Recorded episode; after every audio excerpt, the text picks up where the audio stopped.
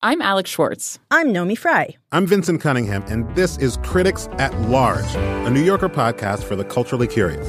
Each week, we're going to talk about a big idea that's showing up across the cultural landscape, and we'll trace it through all the mediums we love books, movies, television, music, art. And I always want to talk about celebrity gossip, too. Of course. We hope you'll join us for new episodes each Thursday.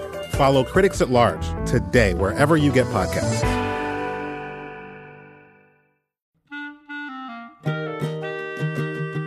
This episode of Livewire is brought to you by Progressive Insurance. What if comparing car insurance rates was as easy as putting on your favorite podcast? With Progressive, it is. Just visit the Progressive website to quote with all the coverages you want. You'll see Progressive's direct rate then their tool will provide options from other companies so you can compare. All you need to do is choose the rate and coverage you like. Quote today at progressive.com to join the over 28 million drivers who trust Progressive. Progressive Casualty Insurance Company and affiliates. Comparison rates not available in all states or situations. Prices vary based on how you buy. Hey, it's Luke Burbank. This is Livewire Radio. We're backstage at Revolution Hall in Portland. We got an amazing show for you coming up. Music from the band On. We've also got a champion lawnmower racer named Bobby Cleveland, and we've got this guy Peter Mehlman, one of the writers and producers of Seinfeld. He's got a new novel out. We're calling this show Get Off My Lawn as kind of an ode to middle age. I'm wondering, Peter, when was the first time that you started to really feel your age? At about 35 years old, I remember playing basketball one night and playing really poorly, and then going to a restaurant after and seeing like a 95 year old woman alone drinking like a scotch on her own. And I looked at her and I said, That's me in five years.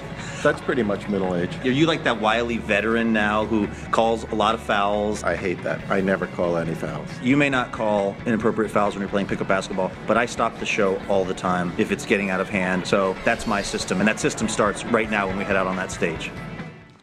From PRI, Public Radio International, it's. LiveWire! Recorded in front of a live audience at Revolution Hall in Portland, Oregon, it's Livewire with Seinfeld writer and novelist Peter Mehlman, lawnmower racing Hall of Famer Bobby Cleveland, tattoo artist Adam Craven, with music from On and our fabulous house band. And now, the host of Livewire, he'd like you to turn down that damn racket. He's trying to take a nap. Luke Burbank!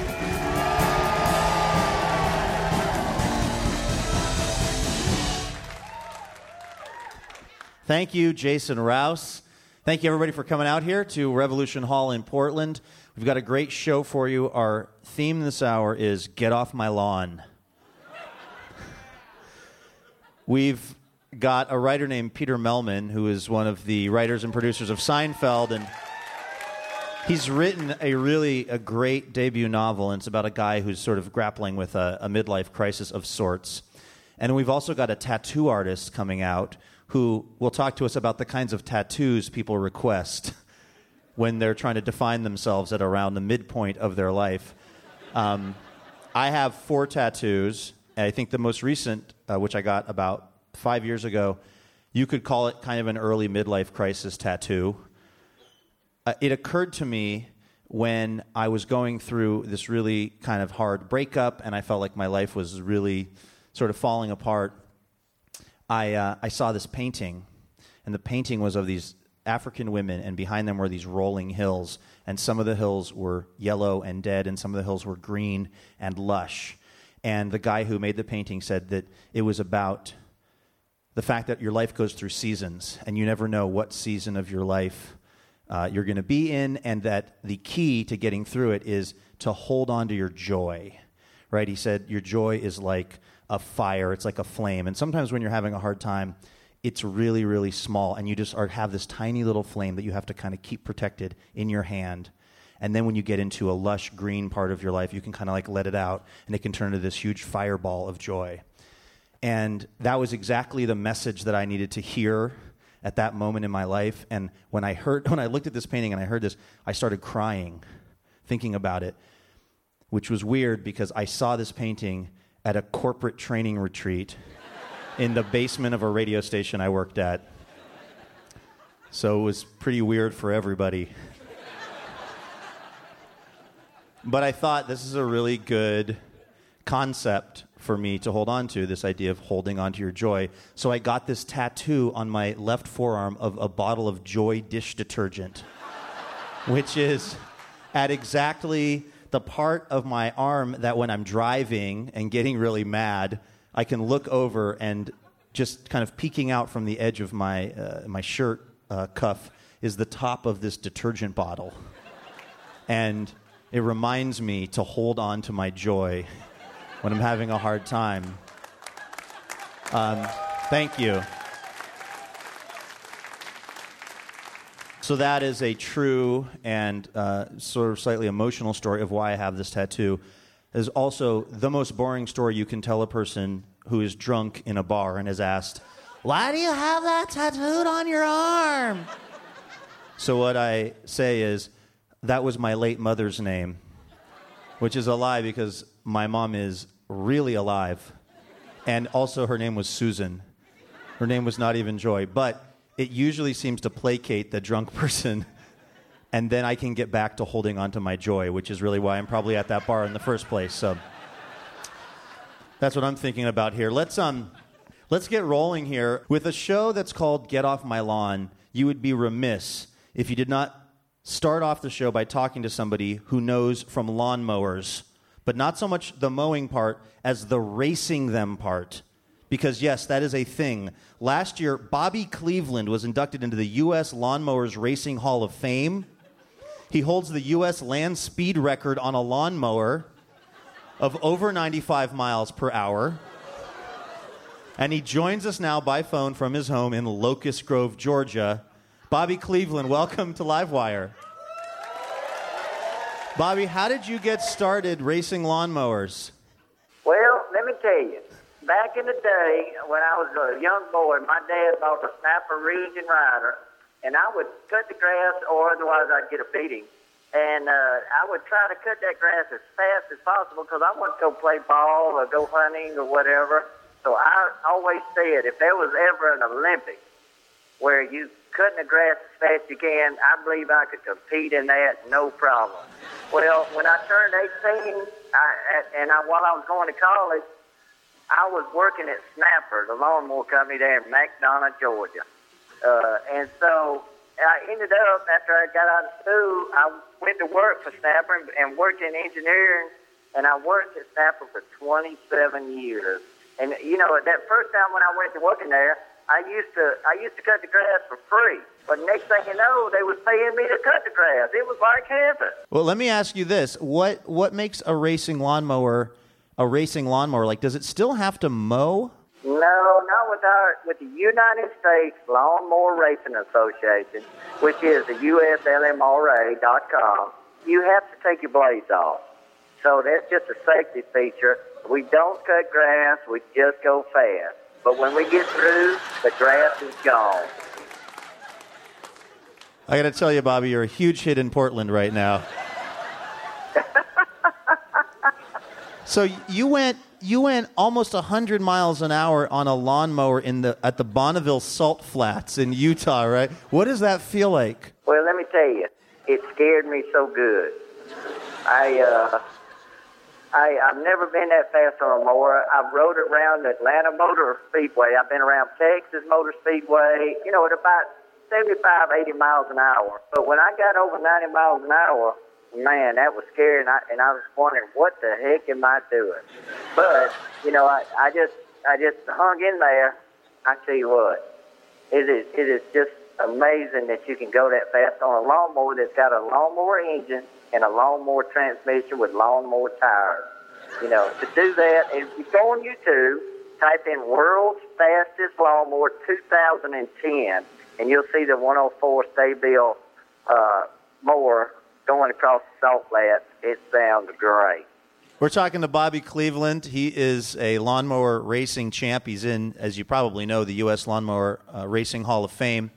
Uh, so, Bobby, when you're actually just mowing your lawn at your house, how fast do you think you're going? I mean, what are you going like under four miles oh, an hour? Oh no, we, I go about about eight, eight, nine mile an hour cutting the grass. and I love to do that because you know it just sends me back to back when I was a little boy cutting my grass with you know with that, so I wouldn't get a whooping. But uh, you know, so I enjoy when I get home. I'm out on the road a lot. I go around the country educating the people on how to maintain their fuel system, you know, and how Sta-Bil will help keep the gas fresh, and just have a great time doing that. And then when I get home, it's like you know, I get away from everything. I can go out there and cut my grass, and then I look at my yard and see how pretty it is. It just makes me, it just relaxes me, and it, you know, it's like joy for me. Oh, cut my grass, Bobby. Way to way to make a callback. That's right. So, so you know that that that gets me back to joy, is when I'm cutting my grass. That Wow. takes me down to that takes me back to Bobness. Well, Bobby, I have to say, between Bobby Cleveland and Luke Burbank, I feel like we have to have some kind of future in radio together. We have the two most made up sounding names I've ever heard. That's right. That's right. All right, man. Well, listen, listen, Bobby. Thank you for uh, thanks for telling us about your uh, your mower exploits. And uh, I'm gonna next time I'm mowing my lawn, I'm gonna push it at least to five or six miles per hour. Well, you know, actually, back in the, whenever we started this, we tell people we're going about 30, 35 mile an hour around the track, and they say, "Well, how do you run that fast?" so, so we we have a good time at a race. But I am officially the engine answer man at Gold Eagle. So you can go to my web, uh, Facebook, Engine Answer Man Facebook, and send me a question. I'll I'll help you out with your engine problem. All right, I'm gonna I'm gonna Facebook message you, Bobby. Okay, that'll be great. All right, that's Bobby Cleveland, ladies and gentlemen, right here on Livewire Radio.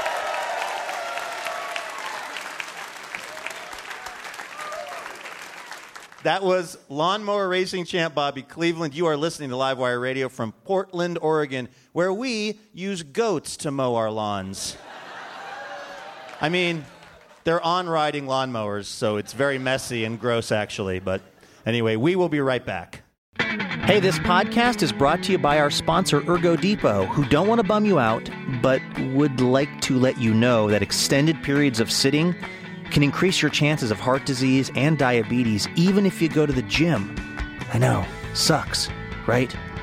Kind of annoyed that they even brought it up. The good news is, though, they have a solution. In fact, they have lots of solutions. Just go to their website, ergodepot.com, and you'll find tons of sit, stand desks, stools that are meant to keep your core engaged, which means you're less likely to keel over anytime soon. ergodepot.com, harshing your mellow since 2007. Our musical guest this hour is an experimental pop band that's toured with Built to Spill and Smashing Pumpkins. Their music features heavily textured guitars and sugary, sweet three part harmonies. Their latest record is Amor ad nauseum, which loosely translates to love that has become annoying or tiresome. They got the idea for the title by interviewing all of my ex girlfriends about what it was like to date me. Just kidding. I hope. Please welcome on to Livewire.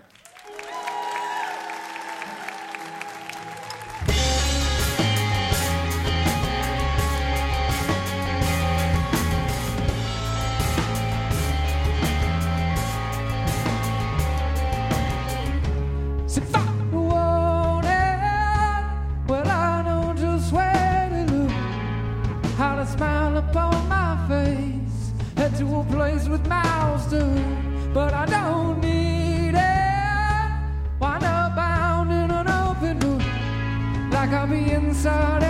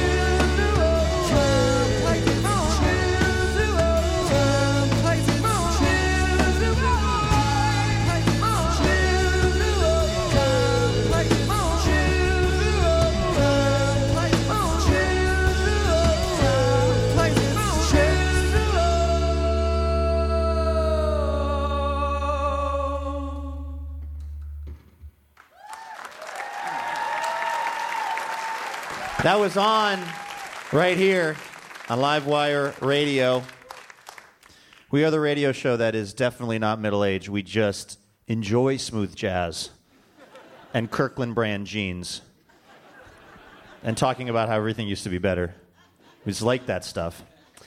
If you found yourself saying yada yada yada to speed through something or scolded someone for double dipping or used the phrase not that there's anything wrong with it, even though maybe some part of you kind of thought there was something wrong with it, then you've felt the impact of Seinfeld writer and producer Peter Mehlman. Peter injected those phrases into the show, which makes him, uh, in our opinion, highly sponge worthy. Peter's latest project is a funny, poignant novel about a Long Island podiatrist who does one little thing that's out of character and then watches his whole life change. It's called It Won't Always Be This Great. Please welcome Peter Mehlman to Livewire.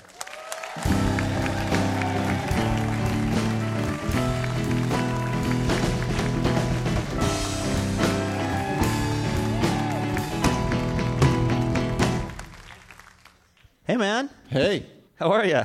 I am so good. You and I are old, old pals from Los Angeles, California, and look That at us now. Correct. Look at us now.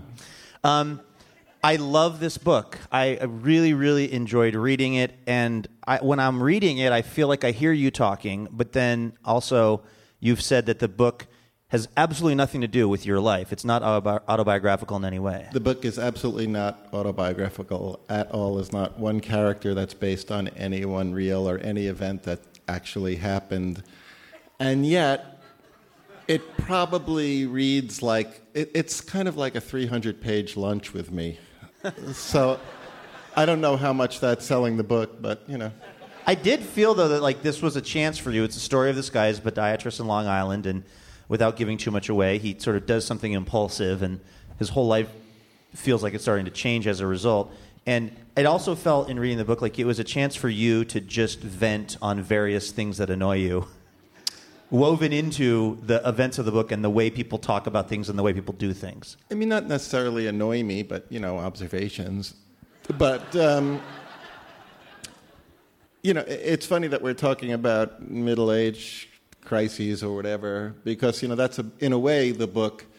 The book is about two things. It's a, it's about a marriage that actually works, which I think is the first book ever of its kind. I have to say, in I mean, in- this guy, you love his wife. It's a first, you know, it's from the narrator is the husband, and he is insanely in love with his wife still after 24 years, which was, you know, like a real challenge to write. Like, like I, I would make a crack about her, and then I'd feel bad because I liked her so much. But the book is also about, you know, you get to middle age, and yet your life is so precarious. You know, like you could do one tiny thing wrong, and everything you've tried to build in your whole life, everything you are, can unravel in a second. You know? What, uh, how is it different writing uh, this book than, say, writing a TV show like Seinfeld? Well, it takes longer. I mean, does it though? I assume because it's a longer piece of work, but of course you Actually- edit and edit and edit and revise a half hour of television, and you could that could take a year to write too, right? it's you know all these things that people say are so hard are really not so hard. You know, I mean, you know, I started doing stand up just for the hell of it because I got talked into it. This by, is recently you started to Yeah. do stand up comedy at, uh, at what age? um, at 58. Well, that's usually the time to and you know, like all I've been hearing is like how, oh my God, you're so brave, and that's so, and st- nothing's harder than getting up there and being funny. Well, it's not so hard. You know, it's really not that hard. Okay, but but isn't some of this because you have had a pretty charmed career in that you you were a sports writer, you wrote for the Washington Post, you worked uh, for Howard Cosell, um, and then what? You go out to L.A. and you bump into Larry David, who you kind of knew, and then just like, oh, maybe you should write for this new show called Seinfeld. Yeah, and then, like within like a year, I was loaded. it was, you know, like so amazing. you know, I, I, I have to say, I've been thinking about this all day. I saw this girl in Starbucks this morning. This was in L.A. In or LA, left, right Uh, before I left, and she had like tattoos, you know, several tattoos, and I had this thought that you know it's like really good to date a girl who's got tattoos because then you know going in that you're with someone who's willing to make a huge mistake. and you know that's i was thinking you know like that's the kind of line like you know i wish i had seinfeld still so i could shove that in. So that's the good thing i guess about doing stand up because i could shove that in. Would you have a sense if, if you were working on an episode of Seinfeld where something like, not that there's anything wrong with it or yada, yada, yada, was going to be a big part of that episode? Did you have a sense like, oh, this is going to be big? Or were you surprised at the things that became almost ubiquitous parts of our pop culture? i was shocked first of all i have to say that not that there's anything not that there's anything wrong with it is not one of mine Who came up with that? larry david but That um, guy's a hack. Yeah. Um, I mean, I had shrinkage, spongeworthy, and yada yada. Oh, and, you- and double dipping. So that's good. That's not bad. But like, I never thought any of them. I never really thought any of them were going to do anything. The funny thing is, yada yada. You know, in the same episode, there was anti-dentite, uh-huh. and I really thought that was the one that was going to go through the roof. so I was pretty disappointed. so like shrinkage. There was shrinkage. Yes. when you like when you think that up and then you you pitch it or you put it in the script or however exactly it works and then years later you, someone you just overhear someone in a cafe saying there was shrinkage what's that what's that like I keep thinking that I'm supposed to be feeling better about this. you know, like, I just, okay, you know, yada yada's in the dictionary and people say shrinkage and stuff like that. You know, like, I don't understand what I'm getting out of it anymore. You know, it's, I, uh, you know, the fact that, you know, like, if because of writing that, I was awarded three months to go back to being 19 years old with what I know now, that would be a great reward. But, you know, I just don't see what. Uh, okay, it's in the dictionary. I'm not, that's not. What is it doing for me? I don't know. I keep thinking I should be feeling better about it because people keep asking. I feel fine about it, but I don't wake, up and go, oh my God, yada yada is me.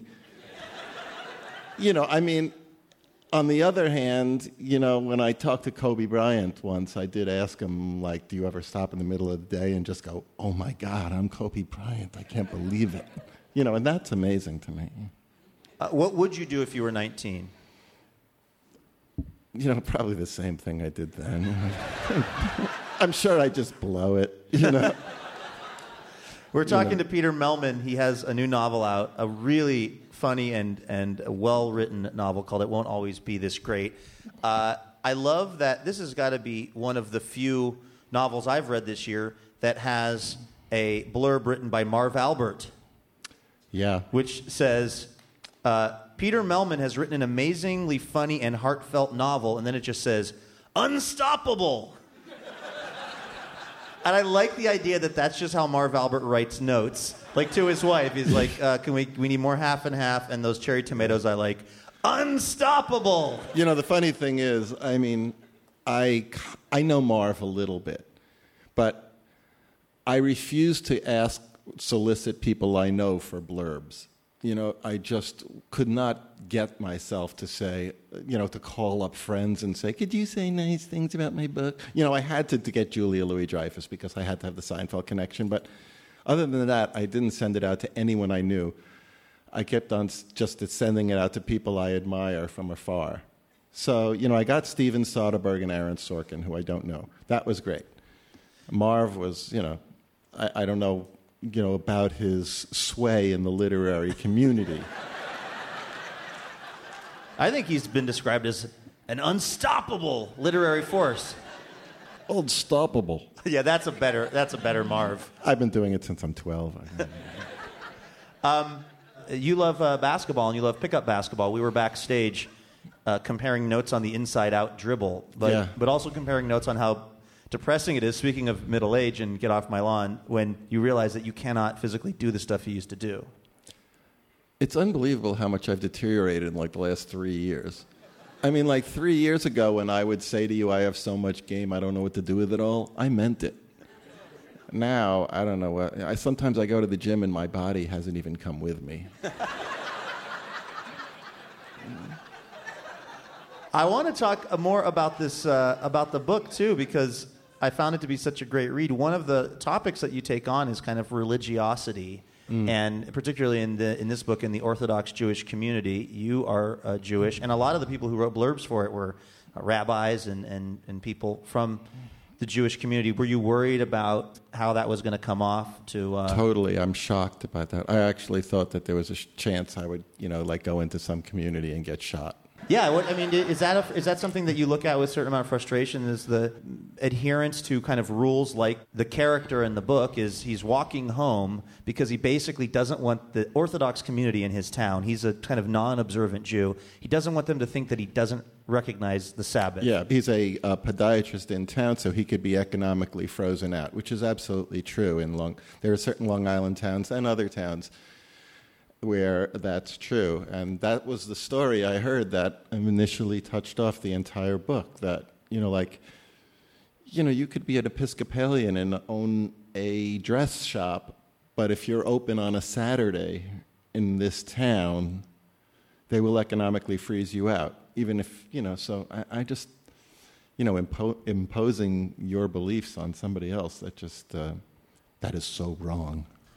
Have you gotten any uh, negative feedback though? Anybody written you a letter and said, "Hey, you you, you know you shouldn't be putting this out there"? You can't offend anyone anymore. Well, we don't have a lot of time, but I want to ask you about the plot of your next book, which you, you said you've already written. It's such a great idea for a book. What, what is it about? The next book is about a girl who um, lives in the South. Her parents are kind of white trash, and she's in high school. And she knows for a fact that in a previous life she was Sigmund Freud. and she remembers everything about her life, but you know she remembers it also being miserable. So this time she just wants to have fun, and yet she can't stop herself from talking kids off ledges. This is a young adult novel. Yeah, it's a young adult novel. Do you think you could be the next sensation in the young adult genre, Peter Mehlman? I don't really see it happening. Yeah. Peter Mehlman, thank you so much.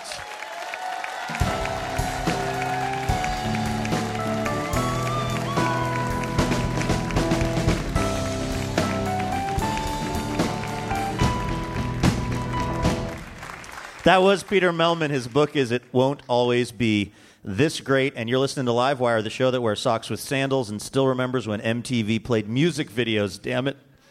Livewire is brought to you in part by Whole Foods Market, maintaining relationships with local growers to offer customers organic produce free of pesticides. Whole Foods Market keeping you from growing a third ear. Because ears are weird, and two is probably more than enough if you think about it. More information at WholeFoodsMarket.com. Midlife Crisis Line, we're here to help. Where are you calling from? Uh, yeah, this is Kip. Uh, I do need help. I'm at a Porsche dealership. Okay, Kip. Uh, did something happen recently? Well, my wife left me. Okay, I'm sorry about that. All right, Kip, I'm going to ask you to get inside one of those cars. Okay, I'm in a 2015 red Boxster GTS. That's a primo model. How does it feel? Oh, wow, the leather feels nice. No, no, no, no. I mean, how do you feel? Oh, um, desperately lonely and positive that no one will ever love me again. Right, so the car didn't magically fix that then. Yeah? Oh, right, yeah, I, I guess it didn't. Yeah, we also know from experience that the leather in the GTS does not respond well to tears. Oh, so Yeah. Should probably get out of here then. you should. Uh, there's a used Prius dealership right on Davis. Ask for Okay. old Tom Dwyer. He'll set you up nice. Okay, thanks. I appreciate it. No problem. Good luck. Midlife Crisis Line, we're here to help. Where are you calling from? This is Brenda. I'm at a tattoo parlor. All right, Brenda, just calm down. Okay. Is the tattoo artist with you? Yes. Can you put him on? He wants to talk to you. yeah, this is Lumpy. Hey, Lumpy. How are the kids? Oh, they're great, mate. Ashley's starting lacrosse in the fall, so wow, yeah. wow, they grow up so fast. Yeah, Time do. flies. Anywho, uh, so what are we looking at here? Oh, it's a bad one, mate. She's brought in two options. One says it's not a hot flash, it's a power surge. And she says the second is the Chinese symbol for peace. But I'm pretty sure it says death to all men named Lars. And I won't do that one. I've got an uncle named Lars, and I'm really fond of him, all right? Uh, okay, pretty standard stuff. Why don't you put Brenda back on? Yeah. Hello? Hey, Brenda. Listen, I want you to think back 15 years ago. Do you remember your favorite song? Uh, I don't know, probably something like Higher by Creed? Exactly, Brenda. Now, Creed was just a phase you were going through, right? I guess. You don't guess, you know. And how would your current dating pool react to a take me higher tattoo on your lower back? Oh, God. I have to get out of here. Yeah, I thought so. Midlife crisis line. Hey, this is Amanda. Hi, Amanda. You don't sound old enough to be going through a midlife crisis. Ew, I'm not. The elderly are gross. I'm calling for this guy. Milton, take my phone, but don't breathe on it. Okay, uh, hody ho. You got Milton here. Is this Amanda's hot roommate? I hope you're hot. Are you hot? Hey, come drink with us. no, no, Milton, this isn't Amanda's roommate. Uh, and I'm just going to say it. Everyone knows it's a toupee, so j- look, just put down the glow sticks and go home to your wife, Carol. How did you know my wife? You know what? Never mind. I'm on my way. At the Midlife Crisis Hotline, our operators are standing by to help you when you can't help yourself. The Midlife Crisis Line, because you're getting older, not wiser. Midlife crisis. You're gonna make some mistakes.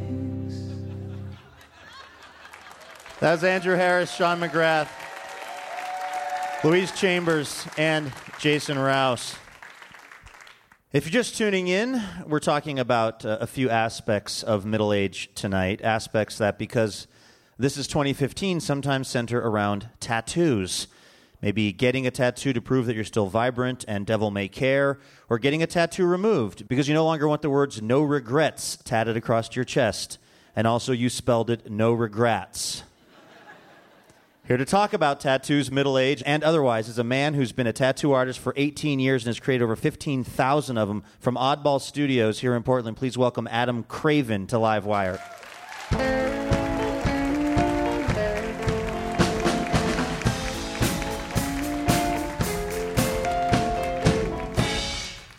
Welcome to the show. Thanks for having me.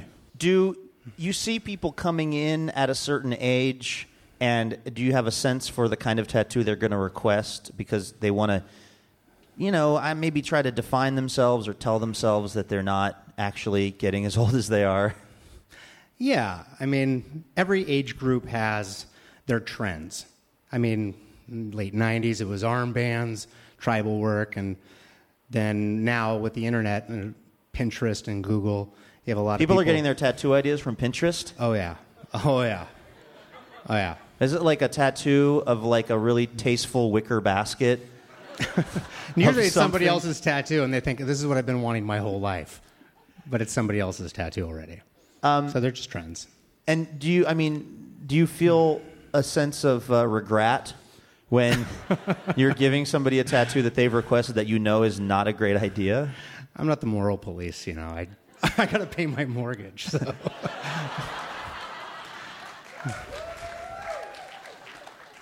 Uh, what are uh, what's like the worst tattoo idea that you have not been able to talk somebody out of? That's there's so many.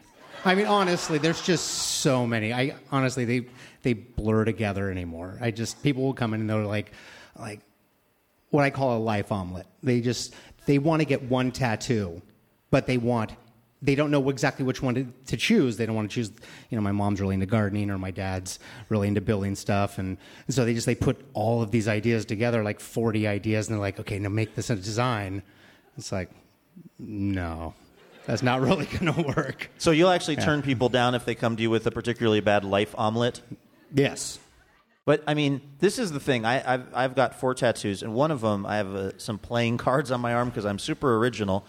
And uh, the guy who did the work, he originally wanted it to be. He was trying so hard to talk me into the tattoo being of the king or like a suicide jack with like a sword going through his head and a crazy face, and like he wanted this thing to Oh, be yeah. a thing he wanted to make. And I was like, dude, this is going to be on my body until I get enough money to get it removed. Yeah. I should be allowed to make the choice. What's the negotiation as a because you're putting something on someone's body that's going to be there forever, but you also have an opinion about how it should look. Well, yeah. I mean, a lot of people will that are tattooers. They're really they have their own vision of what they want to do, and personally, I try to create what I call like the jeans and T-shirt of a tattoo, something that's classic, something that's going to go and last and look good for a long period of time, not something like you know bell bottoms and feathered hair, you know, something like hairsprayed, whatever. Yeah, it just I, I don't want to make anything that somebody's going to think, oh God, remember that? Oh yeah, like it, in the mid '90s, everyone was like, well, um, I'm crazy, so I'm going to get the Tasmanian Devil on me, but but dressed up like what I do for a living, and then you know, like there's the nurse Taz or whatever, and and so there's all these people around walking around like, hey, can you cover this with a tribal armband? And then you know, ten years later, they're like, hey, uh, can you cover the tribal armband? Do you think we're talking to Adam Craven? He's a tattoo artist here in Portland at Oddball Studios. I've always felt that even though people get a lot of tattoos, they probably shouldn't. They're not particularly well th- thought through all the time.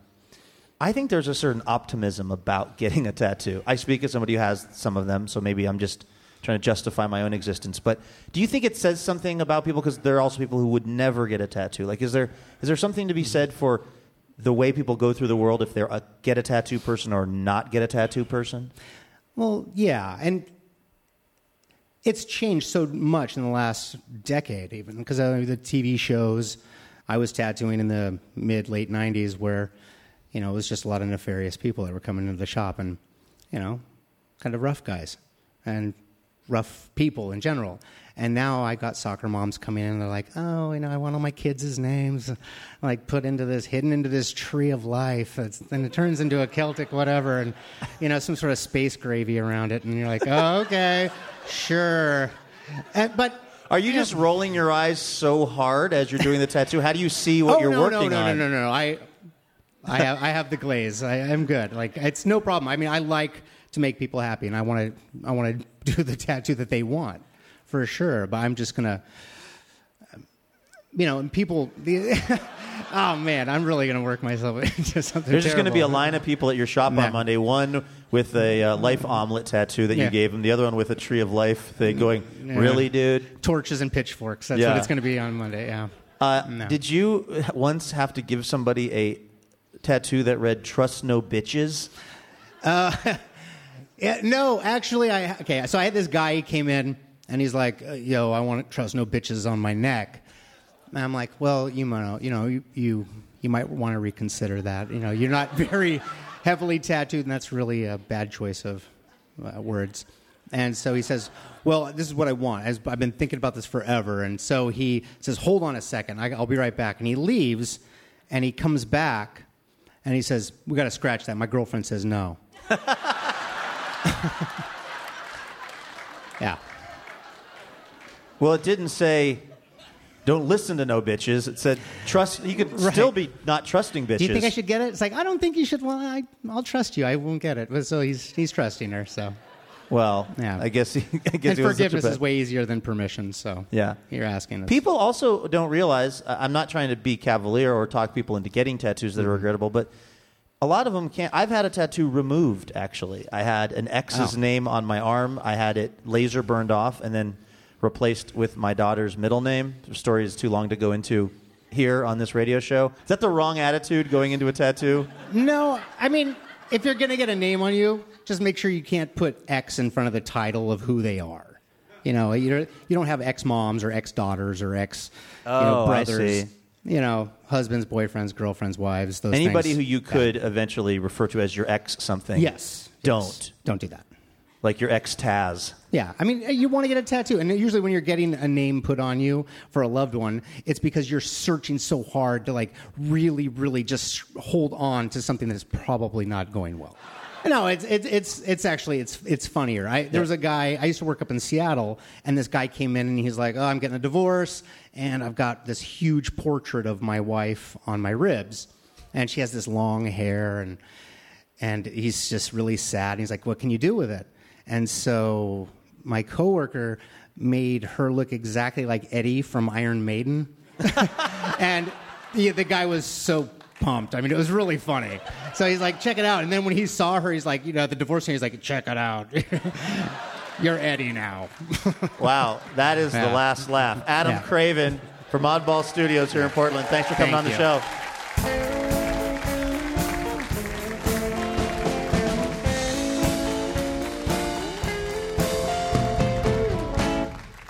And now, here to weigh in on his thoughts on aging is Livewire's house poet.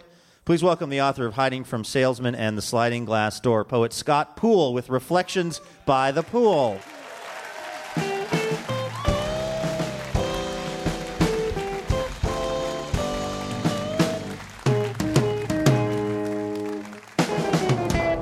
Right, let's hear for the house band. Sexy and weird.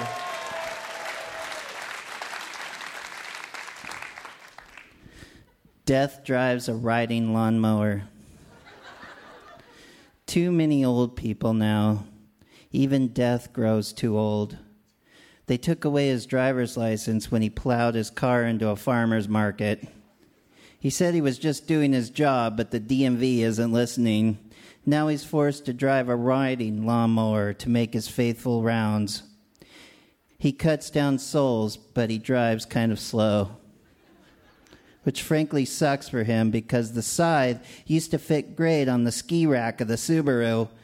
Where do you stick a scythe on a John Deere X5 Yard King without the handle popping off the grass catcher when you're in hot pursuit of a 57 year old aortal hemorrhage about to blow near the Jamba Juice? People who should be dead are huffing and puffing around everywhere. That guy eating a Whopper over there isn't even breathing. Nobody fears him anymore. Who fears death when he's arriving at a noisy three miles an hour? It's getting a bit embarrassing, harder explained to the big boss. Take these kids frolicking on his lawn. He could just mow them down to reach the weekly quota, but the mower's scythe attachment doesn't reap saplings well. He'd have to climb off the porch, kneel on the ground, hand pluck them from the earth's grasp. He'd grass stain his Holocaust cloak, his infinity year old back would tighten up. Forget about it. What a hassle. He tries to heart attack them with thunder yelling, and tries to well falling down them with pecking seagull swooping, or tries to cramps drown them with swimming less than a half hour after eating. Nothing's working. He's considering buying a drone. And what's this he's reading now in his favorite magazine, Time? It says right here the current generation, the same one trampling as pansies, might be the last one to die. Well, what's the use anymore? Soon you'll have 300 year olds yelling at 200 year olds to get off their lawn. What the hell is a black cloaked skeleton with excellent farming and communication skills supposed to do in this economy? He gives up. It's three o'clock anyway. Time to go to dinner. Depressed Death climbs onto his X five yard king, tries to mow down his lawn frolickers who easily move out of the way, and points his green death ship towards Denny's for the moon's over my hammy plate. And perhaps, if he's lucky, some bacon eating, low hanging fruit. Thank you.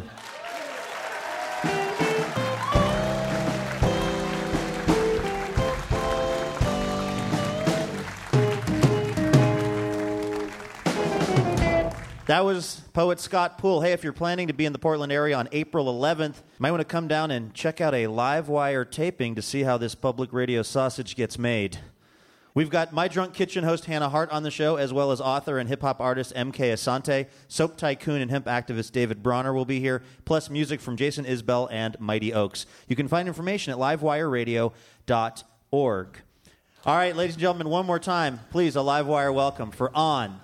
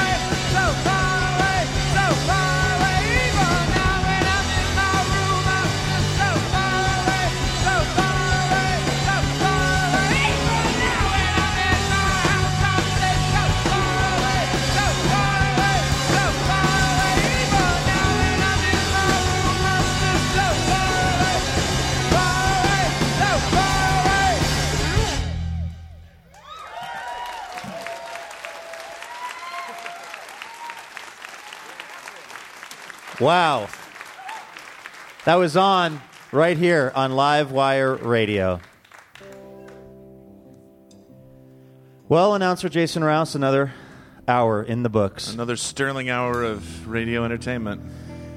Wait, you were listening to the show we just did, though, right? No, I was in the back. Oh yeah, I Listen had to an something old else. episode of Car Talk on. Oh yeah, those guys are great. Love those guys. Seriously. What do you think you? Uh, what did you learn, man?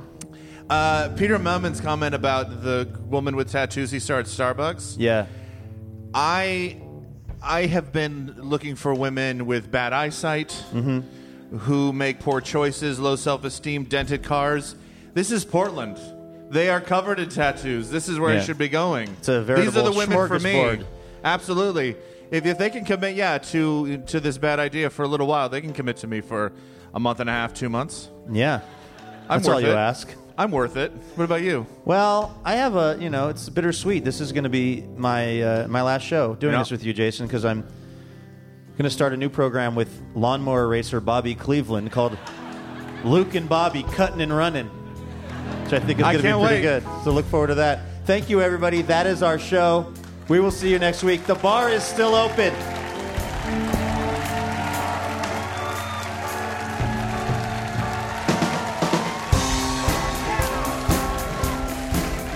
Our thanks to our guests, Peter Mehlman, Adam Craven, Scott Poole, and on. This show is made possible in part by our sponsors, New Belgium Brewing Company, Whole Foods Market, and Ergo Depot. Hotel accommodations generously provided by the Hotel Deluxe. Robin Tenenbaum is the executive producer and co-creator of Livewire. Courtney Hameister is our head writer and producer. Jim Brunberg is producer and member of our house band, along with Jonathan Newsom and Dave Jorgensen. Jason Rouse is our associate producer and part of our writing team, along with Alex Falcone, Sean McGrath, and this week guest writer Joanne Schinderly. Graham Nystrom is our technical director, house sound by D. Neil Blake, lighting by Jillian Tabler. Additional funding provided by the Regional Arts and Culture Council, Meyer Memorial Trust, the Oregon Arts Commission, the James F. and Marion L. Miller Foundation, the Maybelle Clark Macdonald Fund, the Oregon Community Foundation, Work for Art, the Multnomah County Cultural Coalition, and listeners like you find beautiful people. For more information about our show or how to become a member of Livewire, visit livewireradio.org. You can download our podcast on iTunes, Stitcher, or SoundCloud, and find us on Twitter and Facebook at Livewire Radio. I'm Luke Burbank, and we'll see you next week. PRI, Public Radio International. Dear Livewire, when we first met, I was really shy. I had no idea we'd spend so much time together or that you'd be one to fill my heart with, with joy and make me want to be a better person. Oh, I'm sorry, I didn't know you were here. I was busy reading a review from one of our many, many rapturously smitten listeners. Oh, wait, actually, no, sorry. This is from Elena. Anyway, the point is, uh, it would be really helpful if you wanted to leave us a review. Feel free to say really nice things about us, and uh, we'll even read them now and then on the show. So you might hear your review of Livewire read on the program itself. Uh, reviews help other people hear about the show, and then we can keep doing this for a long, long time because we love having this job. Uh, thank you so much if you've left a review, and if you're about to leave a review, you can go ahead and do it right where you get the podcast.